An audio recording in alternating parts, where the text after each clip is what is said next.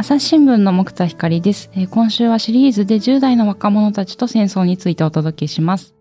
ゲストはオピニオン編集部の大野さえ子さんです。よろしくお願いします。よろしくお願いします。前回に引き続いて、自由学園資料室主任研究員村上民さんにお話を伺っています。学校工場があったあたりを案内していただいてありがとうございました。あの、先ほど伺った広大な土地の中で、学ぶべき場所がそういう工場になっていったっていうことを、ここに本当にその事実があったんだなっていうのを改めてあの感じることができました。ありがとうございます。あの、3つの工場があったはい。ということでよろしいんでしょうか？そうですね。はい。あの、その3つの工場は、工場が移転してきたのは、1944年の終わり頃から、まあ、45年の初めにかけて稼働し始めていて、えっ、と、その頃に、まあ、あの工場との賃貸契約書が結ばれていますけれども、えー、それらはすべて、それまでのところでは、その工場側に、あの、中学園の、まあ、女子生徒、男子生徒が、あの、動員されていた場所のものが、えー、移転してきたという学校になっています。で、あの、学校工場、学校工場化というものは、個々の校長先生とかそういうのが、あの、したいからできるってことではありませんで、むしろ学校工場化が、まあ、政策として進められていた面っていうことも、あの、忘れてはならない面だと思います。あの、10学研のその生徒たち、まあ、元生徒たち、卒業生たちの証言によれば、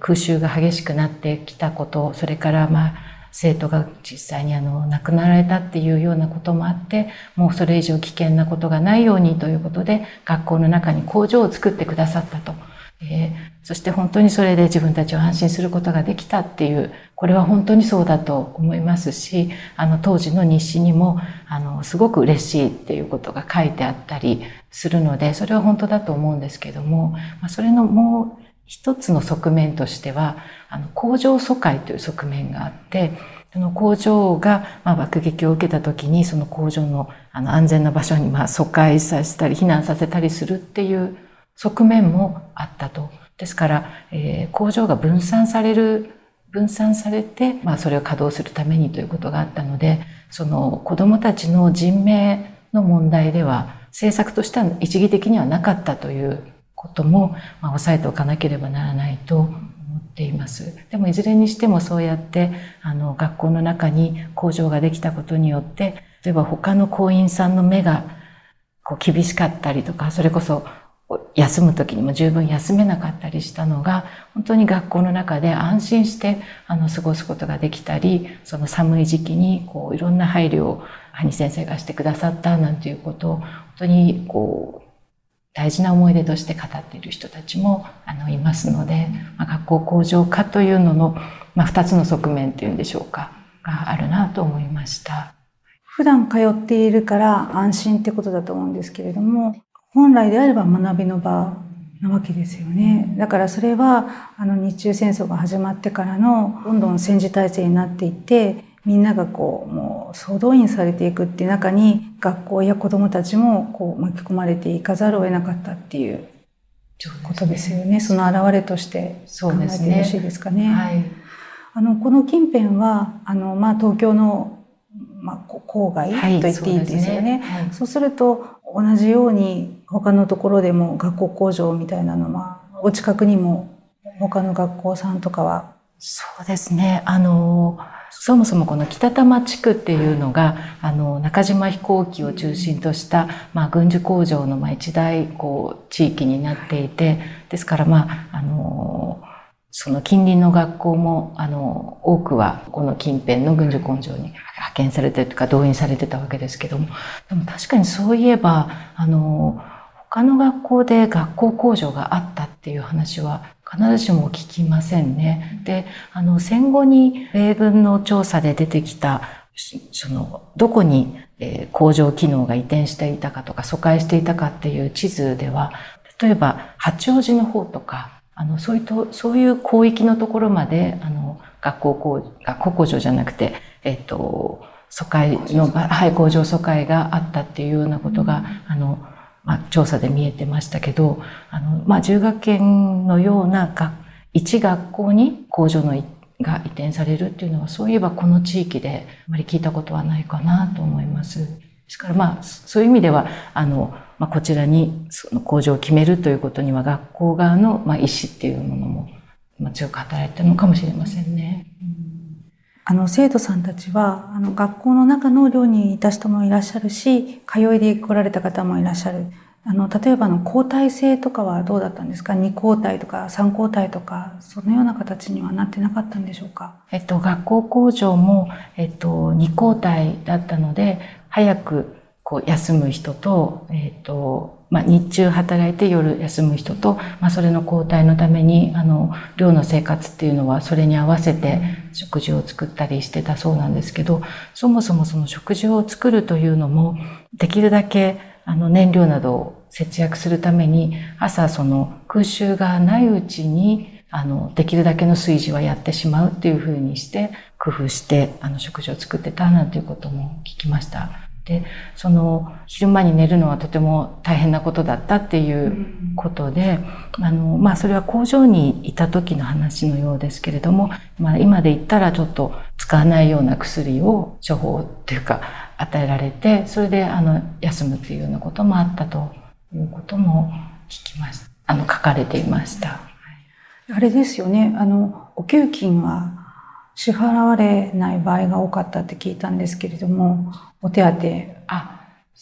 あの、学徒勤労同意の報奨金ということですね。はいはい。あの、それについては、えー、学校の方の記録では、卒業するときに、これに対しての報奨金が、あの、いくらであって、で、これをどういうふうな、こう、用途で使ったっていうような、あの、記述がありましたので、それはその生徒たちにも告知をされて、えー、いたようです。ただ、その記述が、あの、全部、どの学年に対しても正しいということがあるのかはちょっとわからないんですけれども、報奨金が、えっ、ー、と、工場から出なかったということはないと思いますね。はい、はい。あと、44年、44年になると、通年動員になりますよね、はいはい、そうするとあの少しは授業があった時もあるけれどももうさらに45年になるともう授業もなくなっちゃうっていうことになったと思うんですが、はい、そのあたりはあの皆さんの記録からはどういったこうその当時の生徒さんのあの思いっていうのは読み取れるところはどのようなものがあるんでしょうか？そうですね。えっと、自学園はその早々期からその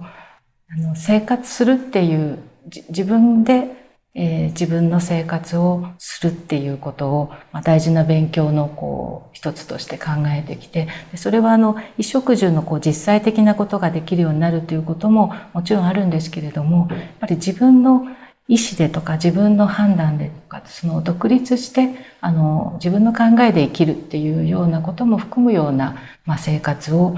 大事にするっていうことだったんですね。でそういう中であの自分の生活に対して自覚的であるっていうことをこう励ますために自分の生活の記録や勉強の記録をつけるっていうのが励まされていてあの生活表とか生活帳っていうこうなんて言うんでしょうか、うんとまあ、スケジュール表と日記帳とあの、自分の勉強の記録みたいなのがこう混じったようなあのノートなんですけど、そういうものをみんなよくつけていたようなんですね。で、あの、いわゆる教科の勉強ができなく数がとても少なくなってもですね、そういうこう自分の生活を自分でよく管理してできるだけこういいものにするとか、そういうことっていうのはずっと続けてたみたいで、その実際の勉いわゆる教科の勉強がなくなっても、あの自分の健康はどうであるとか、あのこういうお習字をやったとか、こういうあのピアノならあの練習したとか、お裁縫をやったとかっていうことを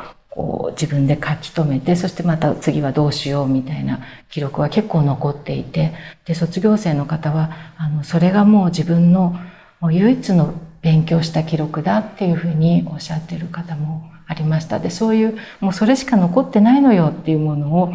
あの、重学園の方に寄贈してくださるなんてこともあったりして、ですから本当に少ない勉強を、まあ、自分のものにするための努力っていうのは、あの、そういった生活表や生活帳から、あの、感じることができます。えー、あの、それまでは、動員の話ですけれども、それまでは旋盤とかね、そんな工具を使うなんていうことがなかったわけですから、先ほどお話がありましたように、最初はできるところから始めて工具の使い方からってことだったんでしょうけれども、とても戸惑いがあったと思いますよね、皆さん。えー、そうですね。まあ工場で労働するっていうのは今までの勉強と全然違うことで、なんですけど、生徒たちは、例えば何かこう、旋盤が、ま、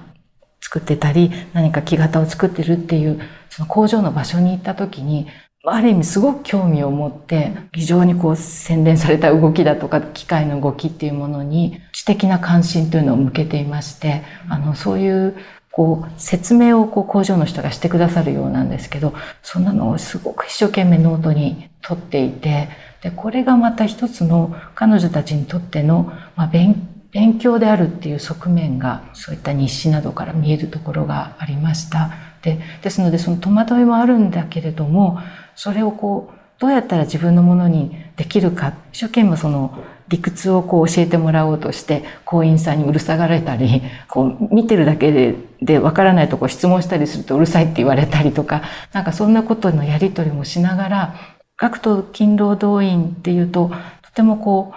う、なんで、こう、強制されて、こうやっていったようなあの印象を受けますけれども、実際のその人たちの日誌などを見てみると、そこにまあ一つの生活があり、一つのこう学びがあるという側面も、まあそれが全てではないかもしれないですけども、まあそういう面がこう、あるっていうのは、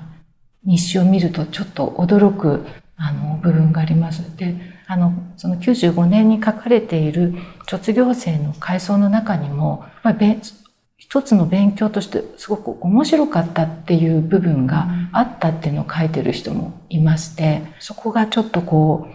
一筋縄ではいかないところといいますか、あの、まあ、通常の勉強ができなくなって、まあ、戦争遂行のための勤労が、まあ、教育の一環ということで、まあ、位置づけられていく。で、それはまあ、その国の側の論理というふうに、まあ、あるいは工場側の論理というふうに言えるかもしれませんが、まあ、それをある種、こう内面化していくような子供たちの動きっていうのが、心の動きっていうのがあることも、やっぱり見ておかないといけないのかなというふうに思いましたね。ただ、こう空襲がね、来たりっていうことで、命がけの学びっていうことになってしまいますよね。そうですね。本当にそうだと思います。えっと、ちょっと私もうろ覚えなんですけども、あの、1940、44年だったか、ちょっとあの、東海地方でなんか大きい地震があります。ねはい、で、その時にこの辺りも結構揺れたらしいんですけれども、その、地震にすごく子供たちが、あの、驚いているあのに記述があってあの空襲よりも驚いたっていうふう、ん、で空襲よりも珍しいからっていう書き方をしていてで本当はどっちの方が危険なんだろうってあの私なんか読んで思いましたけれども、まあ、空襲はある意味あのもう日常になってしまっていてであのっていうことがそのあの急な地震に驚くっていうのが随分こう強く書いてあるのなんかを見るとそそういう危険と隣り合わせの中で、えー、その中で、まあ、自分たちとしてのやるべきことが何なのかっていうのを一生懸命探してたっていうか、取り組んでたっていうのが、あの、分かって、まあ、いじらしいと思いますね。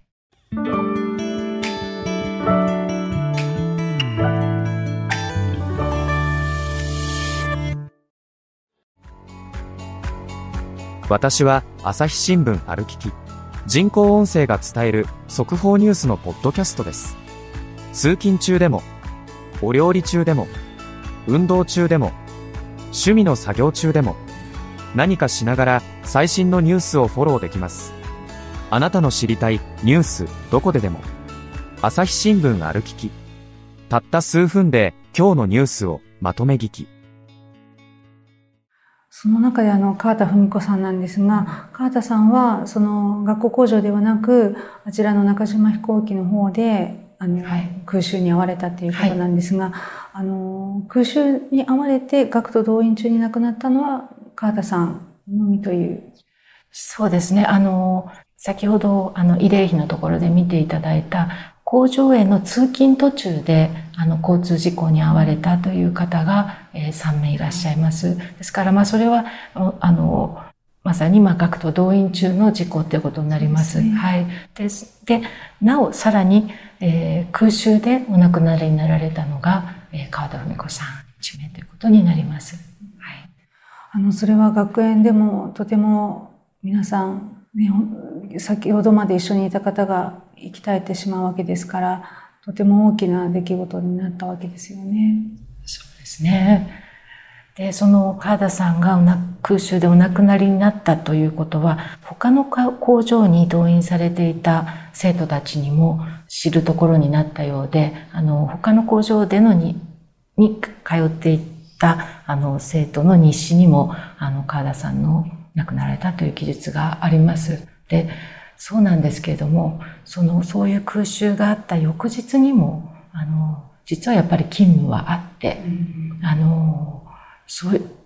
なんていうかそういうことがあったからもう一気に、あの、学校工場に、を整備したっていうわけではなくて、ちょっと時間はやっぱりかかってるんですけれども、まあ、それはともかくとしても、翌日も同じ場所に、えー、勤務に行っているんですね。で、他の工場でもまた勤務は続いているということで、あの、その子供たちに、本当にその悲しをこう悲しむ時間っていうのがもちろんあったと思いますけど、まあ、なかったというか、うん、あのそうそういうふうに立ち止まることはできなかったということだと思います。同級生に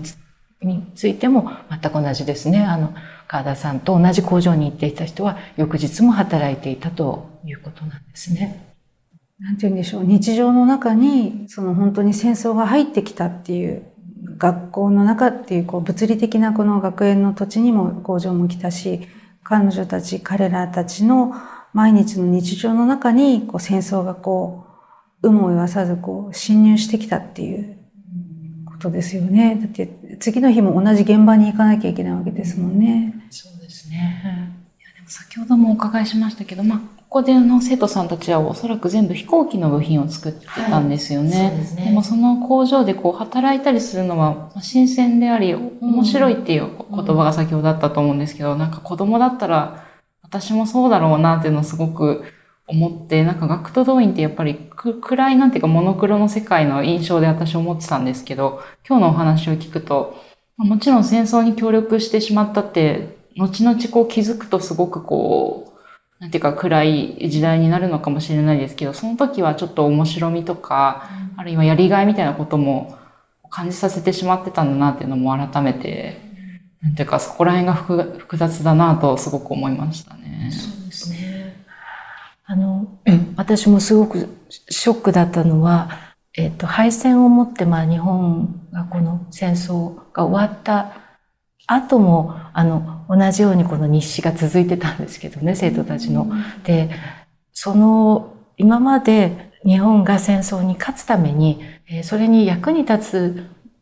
ことをやっているっていう気持ちで、もちろんこの仕事を一生懸命やるというのが、ことがあったわけなんですけど、その工場を翌日からは、あの、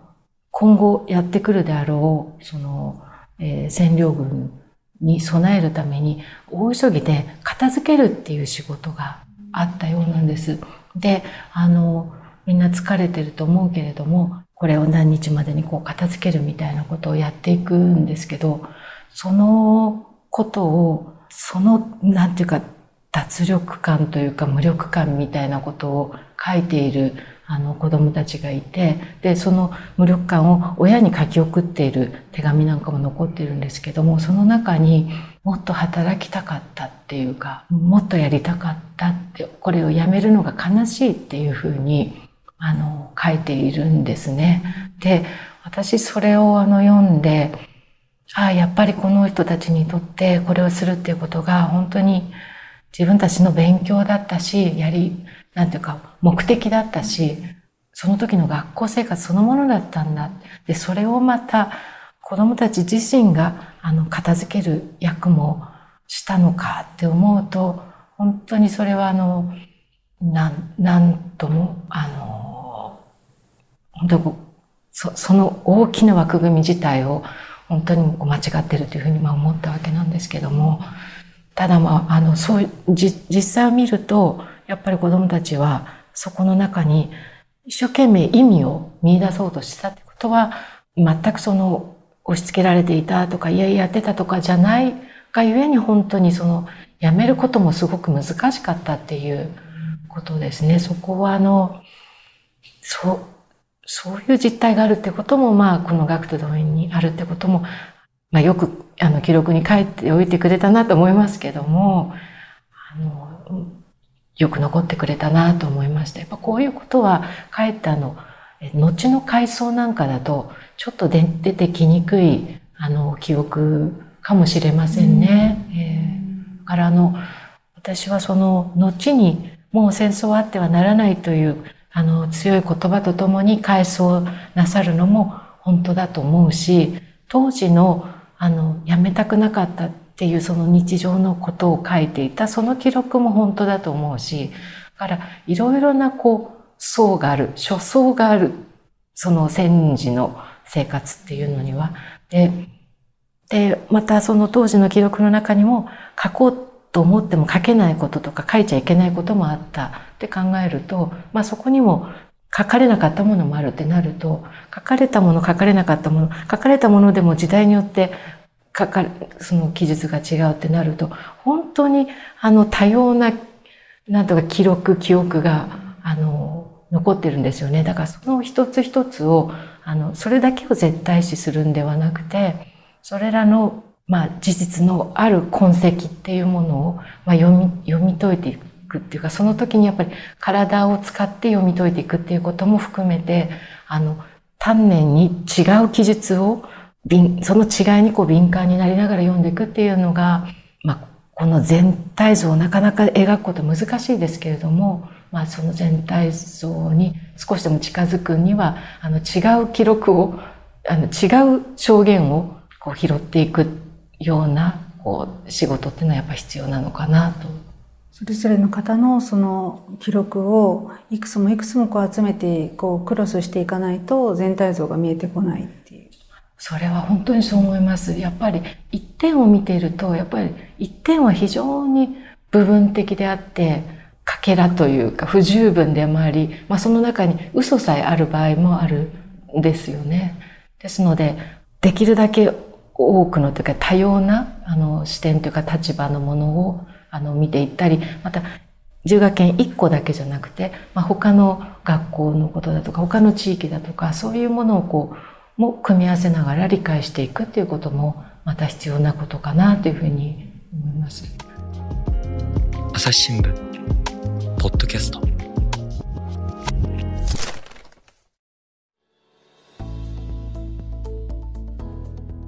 話はつきませんが、続きは次回にお届けします。はい。で、村上さんのお話をお伺いしてきました。え次回はどういうテーマでしょうか？自由学園から中島飛行機の武蔵製作所に動員されていた学生さんが空襲にあって亡くなっています。川田文子さん、19歳でした。次回はその先輩の歩みを追った学生さんの取り組みについて伺います。えっ、ー、と、語り継ぐ戦争っていうのは、えー、デジタルサイトの方でも特集があるんですよね。そうです。朝日新聞デジタルの中に、あの、声語り継ぐ戦争という特設サイトがあります。あの、例えば、あの、今回でしたら、学徒勤労動員ですとか、あと、戦時中の学生さんの様子とか、あるいはもう、あの、千人針、あの、こう、皆さんがお腹に巻いていったっていう千人針っていったような、うん、あの、そういうキーワードで、あの投稿これまでの投稿を検索していただくことができます。今までに1700通の方の投稿を、あの収録しています。で普段の紙の投稿では写真が載せられないんですけれども、うん、この特設サイトですとあの皆さんが貸してくださった写真をそのまま掲載していますので例えばあの軍事郵便あの検閲のハンコが押してある軍事郵便あの戦地から家族に送ってきた大事なものですよね、うん、そういったものも見ることができますのでぜひあの検索してみてください。お願いします。はい。こちらもリンクの方に貼っておこうと思いますのでぜひご覧ください。朝日新聞ポッドキャスト朝日新聞の木田光がお届けしましたそれではまたお会いしましょう。